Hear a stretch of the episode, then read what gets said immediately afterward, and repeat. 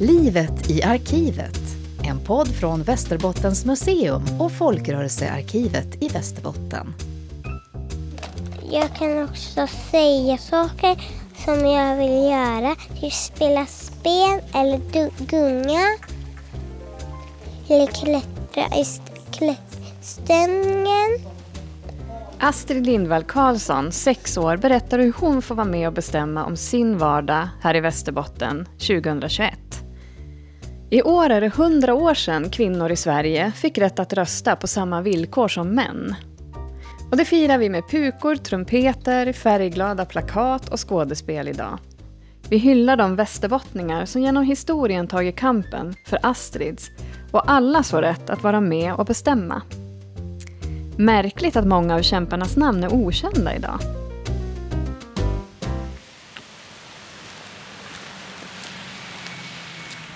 En av våra mest kända pionjärer är rösträttskämpen Anna Grönfeldt. Frisinnad lärare som tidigt slogs för kvinnans röst. Nu ska hon snart få en gata uppkallad efter sig. Den här vägen mellan järnvägsstationen och polishuset i Umeå ska byta namn till Anna Grönfeldts gata. Rak och bred går den genom stan.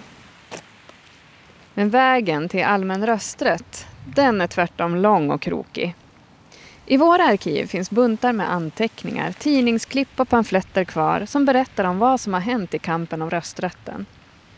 Jag heter Anna Stens och ska ta reda på mer om demokratins förkämpar och det motstånd som de har mött från tidigt 1900-tal och framåt. Vi börjar i Umeå stadshus där historien rullar ut sig. Okej, då rullar vi ut Anna Grönfeldt här. Annika Dahlén och Linda Gustafsson hjälps åt att rulla ut en tygvepa i grönt och vitt. Ett stort porträtt. Nu hamnar jag lite bakom vepan för den är ju 1,80 hög. Vi hade från början tänkt att den skulle vara 3 gånger 2 meter. Sen var vi och mätte lite i kommunfullmäktigesalen och insåg att det inte riktigt skulle rymmas. Annika och Linda är Umeå kommuns jämställdhetsstrateger och nu ska de se till att fyra tunga kvinnonamn ur vår historia tar plats på väggarna i kommunfullmäktigesalen där de stora besluten fattas. De ska hänga i det där rummet. De ska finnas i det där rummet och man ska se dem i det rummet. För att det är också någonting med att det är hundra år sedan, men det är, också, det är bara hundra år sedan. Alltså det var för hundra, liksom för hundra år sedan fick kvinnor rätten att liksom använda sin egen röst och sina egna synpunkter i nationella val och liksom börja liksom att påbörja och kunna få ha någon slags medbestämmande i det som rör deras liv. De kvinnor som porträtteras på veporna är Anna Grönfeldt, en av de första kvinnorna som valdes in för att ta beslut i fullmäktigesalen. En central politiker i rösträttskampen i Sverige. Hon tillhörde alltså det frisinnade partiet, idag Liberalerna, från 1910 till 1940-talet. Helena Ljungberg, den välutbildade bankkassören som våren 1910 blir den första kvinnan utanför Stockholm att väljas in i ett fullmäktige. Hon var ett av högerns starkaste namn i Umeå och ändå verkar få känna till henne idag. Ragnhild Sandström, den första kvinnan från Västerbotten som tar plats i riksdagen. Folkpartist, folkskollärare och en politiker som vågade säga vad hon tänkte och tyckte. Och Margot Wikström, som blev Umeås första kvinnliga kommunalråd 1979. Ordförande i kommunstyrelsen. En socialdemokrat med en lång rad tunga förtroendeuppdrag. Också utomlands. Precis, och eh, det är ju inte så att rösträtten kom till för hundra år sedan och sen var det liksom klart, utan det är ju en pågående process under de här hundra åren med steg för steg som har tagits. Så det var ju eh, då 1921 som kvinnor fick bli valda till riksdagen. Men det var först 1944 som Västerbotten och Umeå fick sin första kvinnliga riksdagsledamot. Det var långt senare som Umeå fick en kvinna i kommunstyrelsen, alltså på de högsta posterna på lokal nivå. Så vi har också försökt att välja ut kvinnor från olika tider för att visa på olika steg och sen lite från olika eh, delar av det politiska spektrat också. Eh, så att det är också kvinnor som representerar en, en, en politisk bredd. I hyllorna hos oss på Folkrörelsearkivet finns tydliga spår kvar efter kvinnorna som la grunden till den demokrati vi lever i idag. Arkivarie Karin Holmgren plockar upp ett par böcker med nötta kanter och läderrygg. Här har vi två protokollsböcker från Föreningen för kvinnans politiska rösträtt i Umeå, förkortat FKPR. Umeå. Eh, och här hittar vi både Anna Grönfeldt och Helena Ljungberg. Det är här de eh, möts och eh, här de också tillsammans med eh, ett antal andra kvinnor här i Umeå jobbar för kvinnans politiska rösträtt, det vill säga att kvinnor skulle få möjlighet att rösta i riksdagen, men också bli valbara till riksdagen. Så ett första steg mot det var ju förstås att kvinnorna skulle få komma in i kommun och stadsfullmäktige i Sverige. Och Helena Ljungberg och Anna Grönfeldt är ju då de två första kvinnorna här i Umeå som kommer in i stadsfullmäktige. Vilket år är de här nu ifrån? Det är två böcker. Ja, precis. Den första boken den startar 1903 i november. Då konstituerar man den här föreningen efter ett eh, föredrag av Ann-Margret Holmgren som var en av de centrala kvinnorna i Riksföreningen som hade bildats bara några månader innan, i samma år, 1903.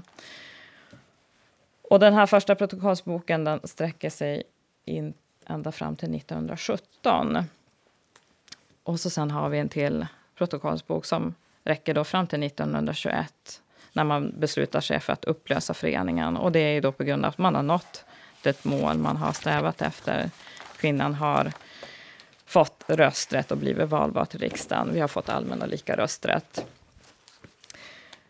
Och de här protokollen är ju skrivna av Anna Grönfeldt till största del. Hon kom ju inflyttande till Umeå hösten 1907. Först blir hon vice ordförande och senare blir hon sekreterare. Och det är väldigt fylliga protokoll som vi kan se i de här böckerna. Det finns både protokoll och årsberättelser. Det är lite tidningsklipp och grejer också där i.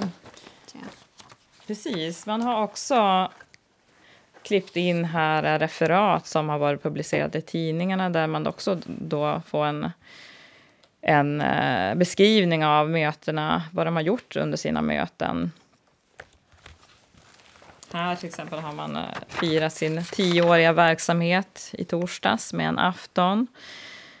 Och det står så här då. Icke utan en viss patriotisk stolthet kunde fröken Grönfeldt påpeka att Umeå var den första stad och så står det här tillagt ...landsortsstad i Sverige som invalde en kvinnlig ledamot i stadsfullmäktige.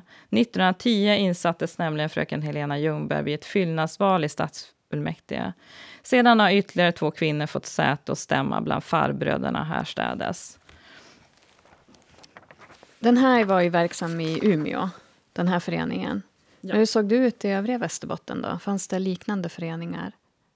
Ja, det fanns en förening i Skellefteå som bildades 1907. Sen fanns det också en mindre förening i Ursviken som också bildades samma år. Sen ska det ha funnits en filial till Umeåföreningen i Vinden. Men jag har också sett anteckningar, bland Anna Grönfeldts anteckningar, att det ska möjligtvis ha funnits i Vännäs och Lycksele också. Men det finns det inget material från, så att vi är osäkra på hur pass levnads livaktiga de var. Men det finns, fanns absolut spridning i länet för den här frågan. Vad gjorde de på de här mötena då? Ja, det var ju så att man hade sina styrelsemöten där styrelsen eh, träffades och, och, tog mer strategiska beslut. Men sen hade man också så kallade samkväm för eh, sin, sina medlemmar. Och då var det kanske lite mer fokus på trivsel. Det kunde vara något föredrag inom rösträttsfrågan, men det var också ofta, som vi ser här, ett musiknummer.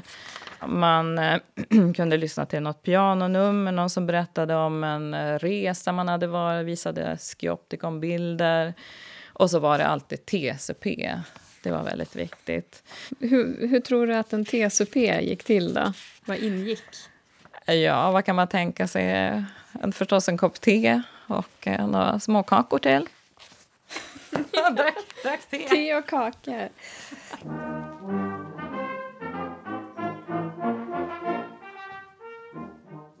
Och det här kan ju tyckas, eh, tyckas lite lättsamt då, för en sån viktig fråga. Att man, man liksom hade fokus på sång och pianospel. Men eh, det fanns också en uttalad strategi inom eh, kvinnliga rösträttsrörelsen att man med de här samkvämen skulle foga samman de här kvinnorna som ändå kom från lite skilda eh, delar på den politiska skalan och inte kanske kände varandra sedan tidigare. Att man på så här sätt skulle foga samman till en gemensam grupp som jobbade gemensamt för den här frågan.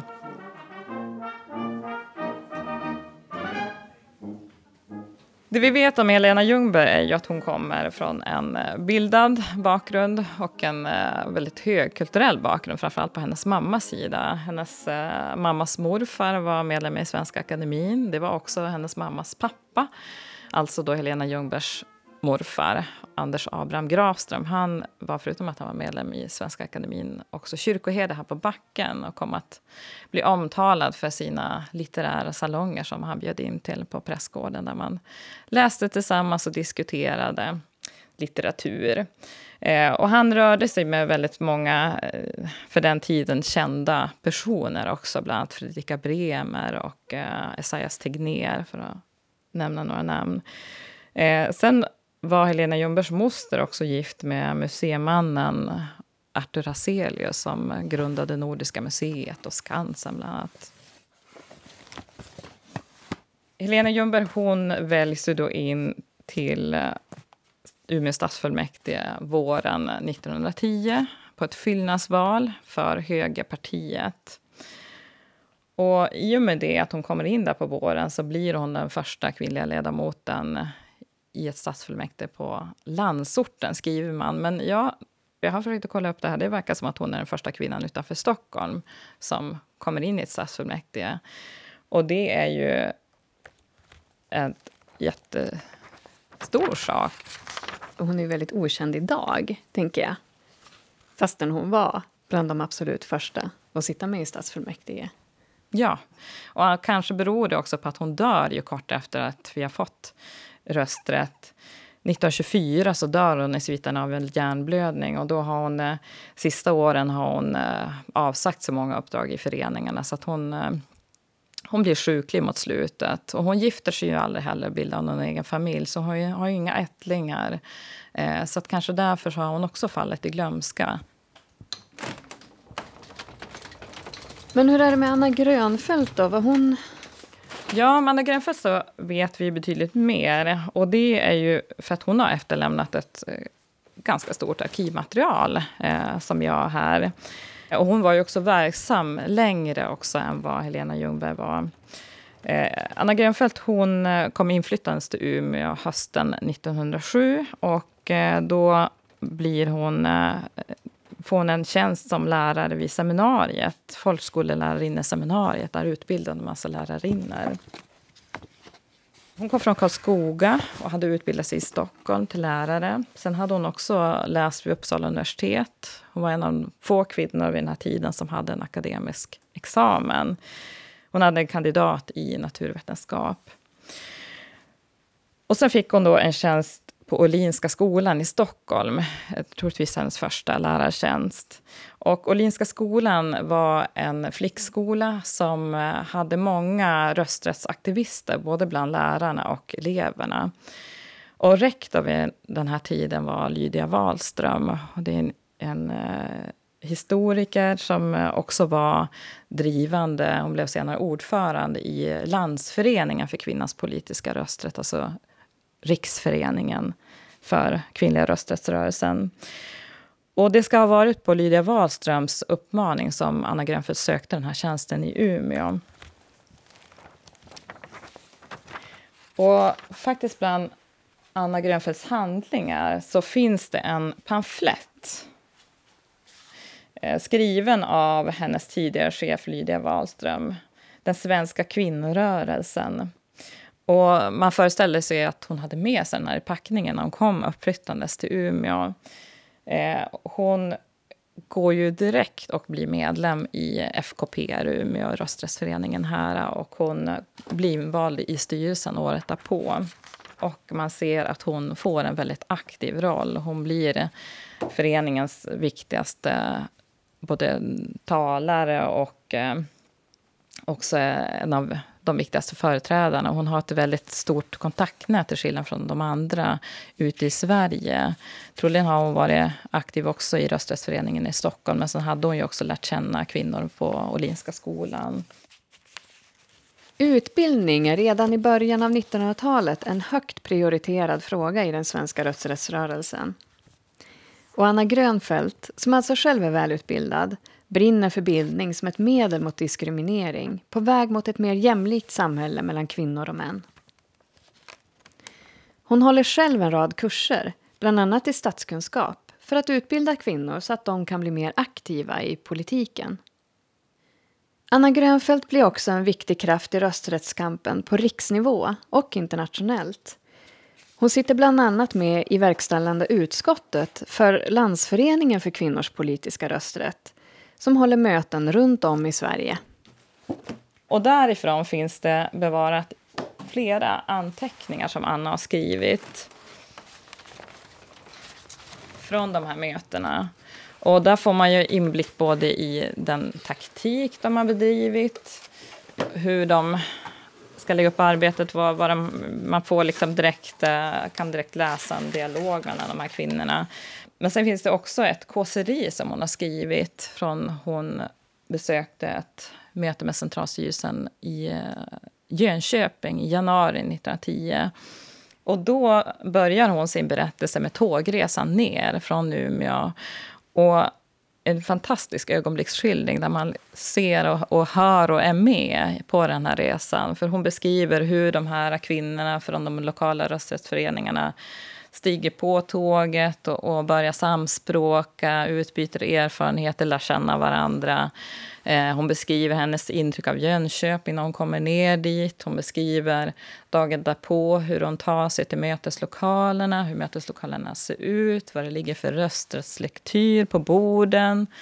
Och sen beskriver hon ju de här mötesförhandlingarna, men hon beskriver också de kvinnorna som sitter där uppe på podiet, vad det är för färger som finns i, i, på, i deras kläder och på dukarna och så vidare. Eh, men sen det allra mest spännande är att hon också beskriver den här middagen efteråt. Och då blir Anna bordsdam till Valborg Olander, alltså Selma Lagerlöfs partner och kärlek. Och det här är då alltså bara vad kan det vara, två eller tre månader efter Selma Lagerlöf har som första kvinna fått Nobelpriset i litteratur.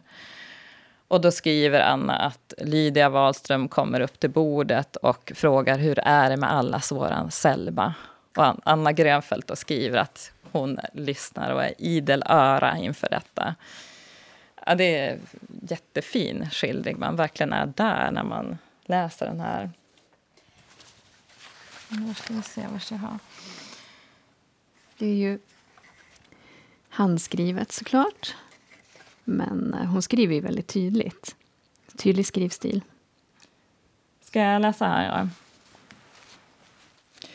Får jag då be mina åhörare i tankarna flytta sig tillbaka i tiden till söndag eftermiddag den 9 januari och i rummet till en tredjeklass järnvägskupé neråt Laxåhållet till.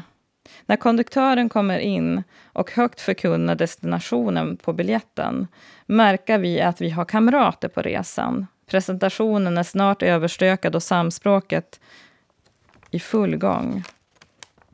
Tillåt mig presentera för eder Linköpingsrepresentanten, fröken Wallerstedt. Personombud, pre pressombud för Kanske Stockholms Dagblad. Ja, det måste det väl vara. Ja. Och förefaller ganska bekymrad. Över hurdan valtaktik som ska fastställas på mötet. En alltför aggressiv sådan ville högerkvinnorna i hennes förening ej vara med om. Hon finner en själsfrände. Ja, hon finner en själsfrände i Mariestadsombudet, föreståndarinna för flickskolan där. En klok och humoristisk. Gammal dam. Som förklarar... konservativ, ja just det, det här är jättekul, som förklarar för oss att konservativ i västgötabemärkelse är ett begrepp som norrlänningar omöjligen kunna fatta.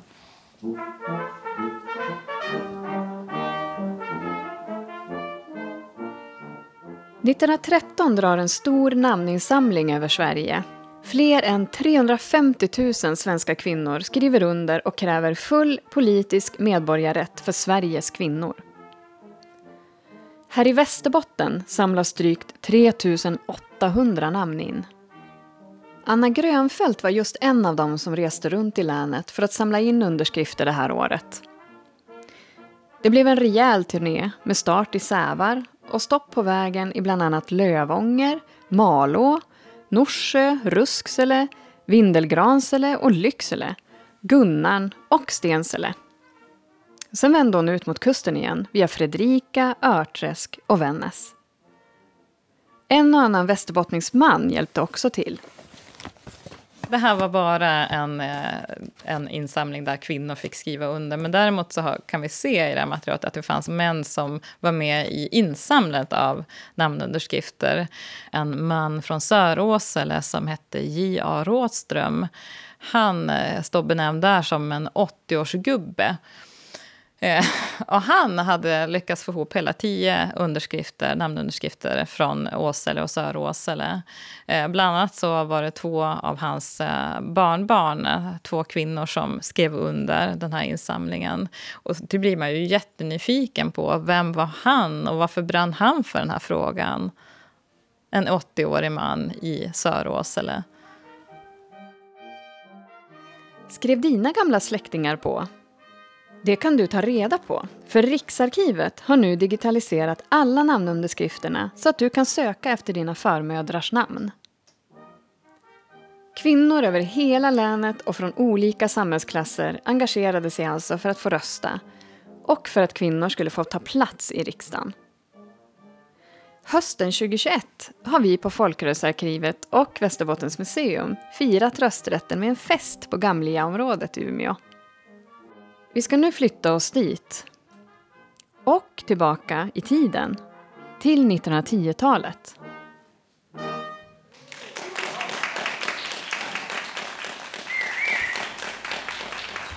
Här vid festplatsen tystnar orkestern. Folk vänder sig om för att se en kvinna med fjäder i hatten komma gående. Hennes långa kjol släpar i golvet när hon kliver upp på scenen. Det viskas om att hon har rest ända från Stockholm för att tala här idag. Varsågod, agitator fru Boman. Det är en orättvisa att vi, som är omyndiga, laglydiga, ofta skattdragande medborgare, sakna rösträtt. Vi behöver den för vår egen skull, det vill säga för de många speciellt kvinnliga frågor som nu avgöras av män, valda av män. Vi behöver den för våra hems skull, och samhället behöver oss. Det är i rättvisans och fosterlandets namn som de svenska kvinnorna kräva politisk rösträtt. Och till alla kvinnor som är här idag så vill jag rikta en uppmaning att skriva under den pågående namninsamlingen. Din röst är viktig. Tack. Nu när frun talat ska fröken Häggström från Umeå samla in namnunderskrifter. Men det vill nämndeman Öberg från kyrkorådet inte vara med om. Innan någon skriver på någonting här, betänk nu. Kvinnlig rösträtt är icke förenligt med god kyrklig sed. För står det inte så redan i skapelseberättelsen att mannen skapades icke för kvinnan utan kvinnan för mannen och att hon ska vara honom underdådig. Så står det, så står det, så står det, så står det. Står det inte också att kvinnan ska tiga i församlingen? Ja, så står det, så står det. Det leder mig till slutsatsen att Kvinnlig rösträtt går emot Guds ord, mot den heliga skrift och mot en god samhällsordning. Jag vill därför att ni ska betänka detta innan ni börjar skriva på eh, fröken Häggmans eh, agitationspapper här. Och hon ska också veta att vi i, i kyrkonämnden kommer att ta upp det här. Din tjänst kommer att vara i visst Så är det. Denna, denna viktiga fråga här över kan vi inte finna svaren i Bibeln. Jag är en troende kvinna och jag kan min Bibel, men jag vet mycket väl vad som står i Bibeln. Eh, enligt dagens eh, valregler så skulle inte ens Jesus få rösta. Men däremot skulle Judas få rösta. Så vi hittar inte svaren på denna fråga i Bibeln. Det här skådespelet från festen på Gamlia bygger på uppgifter som vi har hittat i våra arkiv. Det var inte så lätt att bara skriva på för de som gjorde det. Eller att samla in några namn. Många motståndare tyckte nämligen att det bara var den som gjort värnplikt som skulle ha rätt att rösta i riksdagsval. En man, en röst, ett gevär. Den man som är redo att utgjuta sitt blod, sitt liv för fosterlandet och för barn och familj och hus ska också ha rösträtt. Vill, vill fröken Häxlund göra värnplikt? Är hon ivrig att gå i krig? Det pratet om värnplikt. Vi kvinnor vi bär andra bördor i samhället. Jag ska säga här över att för varje barn som vi kvinnor bär och skänker livet åt så har vi gjort 280 dagar som är minst lika krävande och, och tunga som eh, dagarna för en värnpliktig. Skriv på! Skriv på för kvinnlig rösträtt! Hundratusentals namnunderskrifter från kvinnor i hela Sverige lämnades så småningom in till riksdagen. Men strax därefter så bröt första världskriget ut och rösträttsfrågan fick göra paus till krigets slut. 1919 beslutade till sist riksdagen om allmän och lika rösträtt för kvinnor och män. Och i nästa val, 1921, fick kvinnor äntligen rösta på lika villkor som männen. Vilken skillnad gjorde det då för valdeltagandet? Ja, stor skillnad eftersom man började från noll. Och nu var det nära hälften av de röstberättigade kvinnorna som röstade i valet 1921. Och i Västerbotten så var det ungefär 40 procent av länets röstberättigade kvinnor som valde att rösta. Motsvarande siffra bland männen var högre, nära 60 procent. Och västerbottningarna röstade framförallt på högern, bondeförbundet och liberalerna. Socialdemokraterna och vänstern de fick 15 procent av rösterna. Högst valdeltagande tycks det ha varit på Norrbyskär, där 73 procent av kvinnorna gick till valurnorna. Bjurholm och Mickesträsk hade också högt valdeltagande. Men i Åsele, där var det bara 30 procent av kvinnorna som la sin röst. Trots 80-årsgubben Rådströms ansträngningar. Men den allmänna rösträtten som kom 1921 var ändå inte för alla. Det var fortfarande många vuxna som inte fick rösta. Annika Berg är idéhistoriker på Stockholms universitet och en av författarna till boken Allmän rösträtt om rösträttens begränsningar. Vi ifrågasätter lite grann det här jubile pågående jubileet kring den allmänna och lika rösträtten. Eh, om man tittar på alla kategorier som inte fick rösträtt för hundra år sedan så var det nästan hälften av befolkningen. Ehm, det var personer som annars skulle haft rösträtt som blev diskvalificerade från rösträtten. Och det kunde handla om, precis i början av den här perioden, att man inte hade gjort sin värnplikt. Det avskaffades ganska snabbt, den begränsningen. Ehm, men det kunde också handla om olika typer av ekonomiska hinder, att man hade gått i konkurs eller att man var varaktigt omhändertagen av fattigvården. Eh, och det kunde också vara just att man hade suttit i, i fängelse då. Eh, det är en, en av de saker jag tittar på. Eller att man var omyndigförklarad.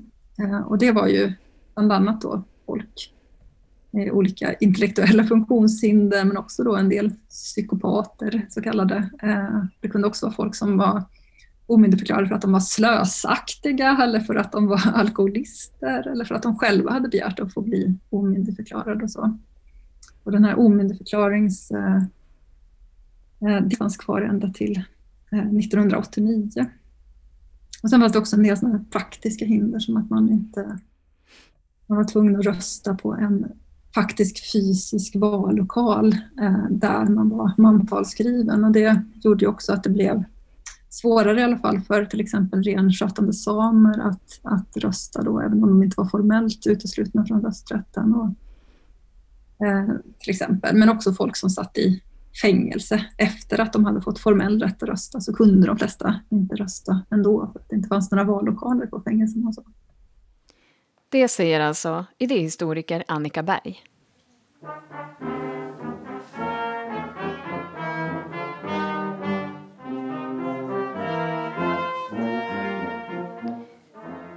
Trots genombrottet 1921 kom inte heller den snabba effekt som kvinnorättskämparna hade hoppats på.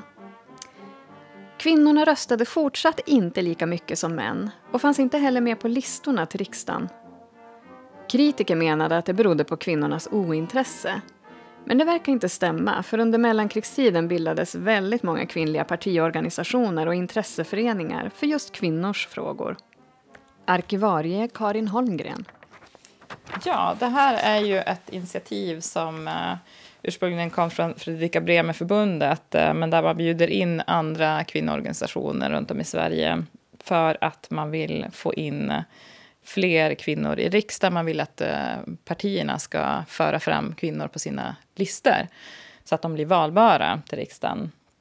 Här har vi då en protokollsbok från en lokal kommitté här i Umeå som jobbade då för ökad kvinnorepresentation. Och här ser vi från det första mötet eh, en uppsjö av eh, kvinnoföreningar som har samlats här. Man har träffats på...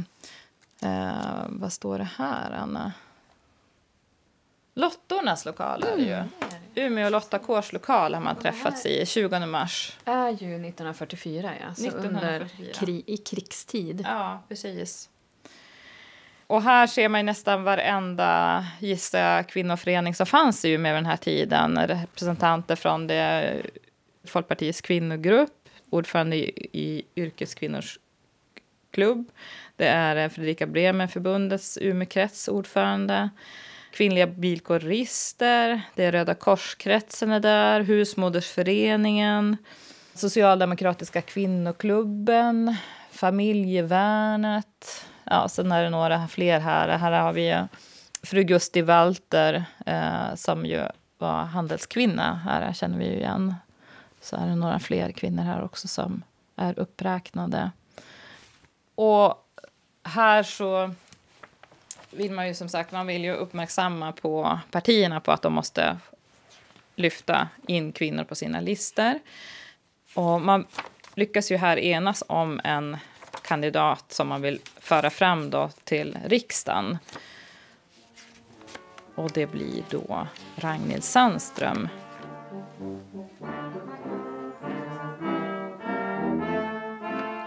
När Ragnhild blev tillfrågad att ställa upp för de frisinnade Västerbotten så hade hon fått frågan från landsfiskal Langren hur hon hade det med nykterheten. För det var ju en jättecentral och viktig fråga för både de frisinnade men, men i Västerbotten.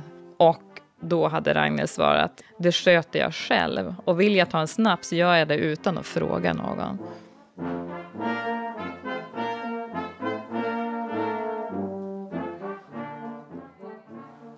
Ragnhild hon var ju född i Umeå och hade utbildat sig till folkskollärare på seminariet i Umeå. Hon hade faktiskt haft Anna Grönfeldt som lärare. Eh, och de var ju också aktiva inom samma parti, så att de hade ju i allra högsta grad kännedom om varandra. Hur väl de kände varandra, hur mycket Anna Grönfeldt har inspirerat Ragnhild Sandström, det, det vet vi ingenting om. Men eh, Ragnhild Sandströms pappa var också aktiv inom partiet, inom Folkpartiet, så att det kanske föll sig av den anledningen ganska naturligt att hon valde just att engagera sig i Folkpartiet. Ragnhild Sandström hade två barn. Och så blev hon änka ganska tidigt. Ja, hon blev ju det under sina första år i riksdagen. Och då, är hon ju ensamstående kvinna som åker då från Umeå till Stockholm kontinuerligt. Så det, det var nog rätt tufft, kan man tänka sig. Vi gjorde en intervju för några år sedan med eh, Ulla Orring som också satt i riksdagen för Folkpartiet och som blev Ragnhilds efterträdare. Och hon eh, beskriver ju Ragnhild som eh, en person som ingick i den innersta kretsen i Folkpartiets partiledning som var en, känd som en väldigt orädd och eh, duktig debattör och också något av en ledargestalt i, inom partiet. Och hon säger själv också, så, i och med att hon var den första kvinnan då för Folkpartiet som kom efter Ragnhild eh, från Västerbotten, att det var nästan hemskt att komma som hennes efterträdare för att det var väl antagligen då stora skor och fylla. Så att hon verkar ju ha gjort ett, ett starkt avtryck i hennes riksdagsarbete. Ragnhild Sandström representerar Västerbotten i riksdagen från 1944 till 1960. Hon hade återkommande problem med sitt hjärta och plötsligt en dag så dör hon på sin post. Hon har precis varit och hållit ett anförande uppe i talarstolen och sen på väg tillbaka till sin plats eh, så faller hon ihop.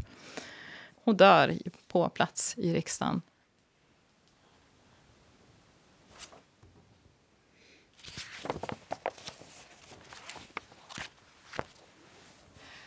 Ser du här? Här är hon, Hildur. Nästan så att hon känns bekant på något vis. Och jag måste bara säga, nu ringde ju hennes äh, son och, och var, bara för att han ville så att säga att han blev så glad över det här. Ja, att vi skulle uppmärksamma hans mamma Hildur. Så han ville jag skulle skicka allt nu som vi har plockat fram om henne. Ja, vad kul. Den här är antagligen tagen 1944 då inför valet. För det finns en tidningsartikel med rubriken Socialdemokraternas kandidater och då har hon på sig den här klänningen när ute. Just det. Vi kunde haft två kvinnor från Västerbotten i eh, riksdagen. För att Socialdemokraterna hade också en kvinna på sin lista, Hildur Öhman från Holmsund. Och hon fick faktiskt fyrdubbelt så många röster, mer än fyrdubbelt så många röster som Ragnhild Sandström. Hon fick 18 825, nästan 19 000 röster.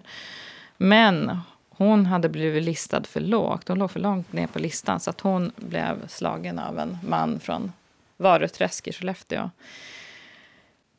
Hon är idag helt okänd och bortglömd. Och hon kunde mycket väl ha suttit i riksdagen för Västerbotten under kanske en lång tid. Ja, men du har ju ringt upp Hildurs släktingar, eller hur? Ja, jag fick ju rätt på att hennes son var i livet så att jag tog kontakt med honom och fick sen också via honom kontakt med en systerdotter till Hildur, 91 år gammal. Wow, ja, vad kul. Vad, men, och vad sa de då? Ja, men det är roligt att höra om hennes bakgrund. Hon kom ju från Finland, flydde hit 1920 och eh, hade ju upplevt finska inbördeskriget. De kom ju från en arbetarfamilj och hennes pappa, en from frälsningssoldat, blev oskyldigt fängslad. Och det här kom enligt hennes systerdotter att prägla henne väldigt mycket och väckte en väldigt stark ilska. Och, eh, hon såg också mycket andra orättvisor som gjorde att hon kände starkt att hon behövde engagera sig i frågorna. Så att hon, hon kommer över till Sverige och går ganska direkt in i arbetarrörelsen. Just det. Så här är protokollsboken då. Precis. För S-kvinnor i Holmsund, mm. kvinnoklubben. Och här är hon ordförande under tre olika perioder. Först i början av 20-talet. Eh, sen flyttar de tillbaka till Finland, eh, kommer tillbaka till Holmsund 26. Och så är hon fortsatt ordförande i, i eh, fram till eh, 40-talet, tror jag. Mm. Eh, men hon går också in och blir ordförande i eh, S-kvinnor i Västerbotten, alltså distriktet, eh, under tio år, 1932 till 42. Men det är framförallt i Holmsund hon är aktiv och där sitter hon ju med i arbetarrörelsens alla typer av föreningar. Det är kooperationen och det är ABF till exempel, Kvinnogillet. Hon sitter i föreläsningsföreningen. Um, väldigt många engagemang. Mm. Just det, och då är ju Holmsund egen kommun också. Ja, den tiden. under den tiden, mm. ja. Då står det här då att, eh, att klubben kommer göra en väldig förlust för att Hildur Öhman har varit en väldigt omtyckt och intelligent kamrat. Eh, och hennes syster benämner henne också som beläst och hon berättar att hon egentligen hade hennes lärare hade tyckt att hon skulle få chans att vidareutbilda sig, att föräldrarna skulle satsa på men det fanns inga pengar. Så att hon, hon fick utbilda sig via arbetarrörelsen istället. Blev hon besviken när hon inte kom in i riksdagen? Eller sa de något om det?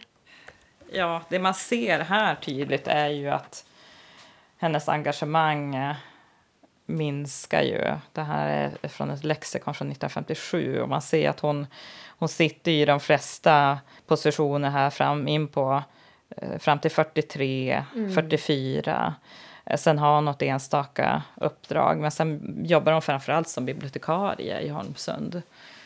Det är så som hennes son framförallt minns henne. Men han visste ju om att hon hade en historia av ett, ett långt engagemang. Och hon, alltså från då 19 20 i princip, när hon, ganska direkt när hon kommer till Holmsund så börjar hon engagera sig och, och in på 40-talet. Alltså det är ju två decennier mm, av stort engagemang. Tillbaka till Stadshuset. Annika Dahlén och Linda Gustafsson. Ja, men nu ser vi ju vepan på Margot Wikström och eh, den går i lite grönt och man ser också här att hon har ett uppsatt hår och man ser hennes glasögon väldigt tydligt, också örhängen. I likhet också med de andra veporna, ett ganska bestämt uttryck. Man ser att hon liksom nästan som rynkar ihop ansiktet lite grann och, och liksom, ja, men ser väldigt eh, bestämd ut. Det där är ingen, ingen kvinna som man kör över i första laget, tänker jag när jag ser den här vepan. Och sen är det några rader som berättar om den här kvinnans roll i politiken. Och i Margots fall så står det då att hon är en socialdemokrat som 1979 blev Umeås första kvinnliga kommunalråd och 1986 blev hon ordförande i kommunstyrelsen. Den hittills enda kvinnan i Umeå kommun på den posten.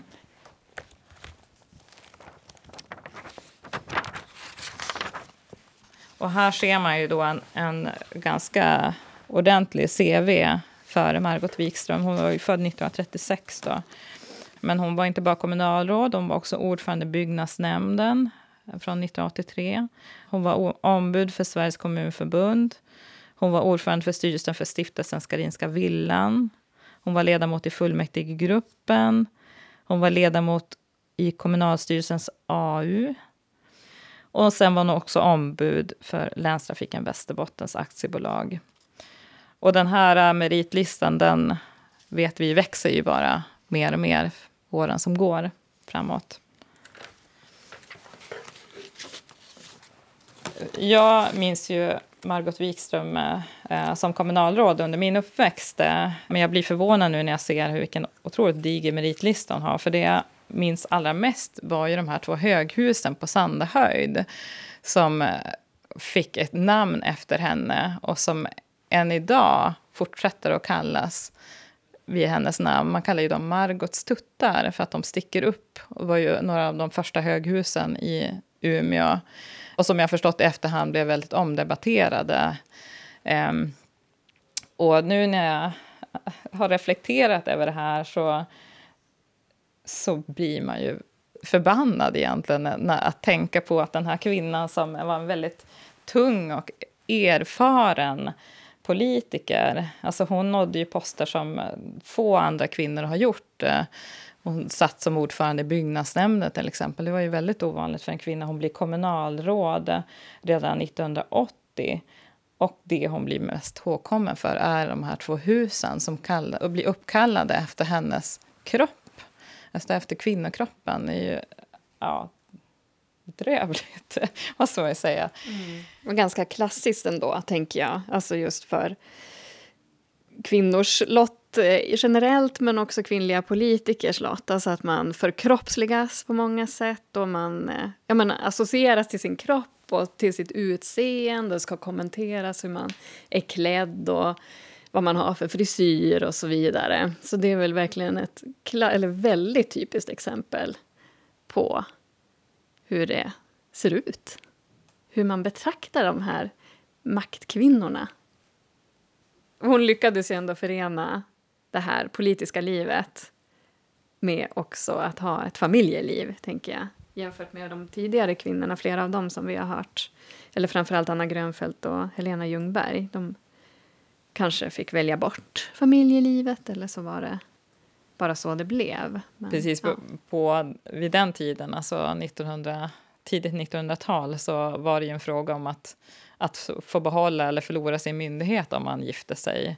Och också kanske få sluta arbeta om man skaffade familj och barn. Så det, jag tror att det för dem hade man väl skaffat sig en utbildning och etablerat sig så var det nog inte självklart att gå och gifta sig. För att det då innebär att backa tillbaka in i hemmet och tappa den här plattformen som man hade hunnit bygga upp. Men man ser ju på de här äh, kvinnorna som kommer efter att det, att det fanns... Man kunde kombinera, men det är förstås säkert väldigt svårt. Man tänker med Ragnhild Sandström som blev tidigt änka och hade två barn. Hon fick ju mycket hjälp tydligen av en syster och säkert från stöttning från annat håll också var tvungen att ha det för att det skulle fungera. Fullmäktigemötena måste sluta senast klockan sex. Och det är ju också för att möjliggöra för dem som har att liksom kombinera också familj eller ett arbete som är på kvällen.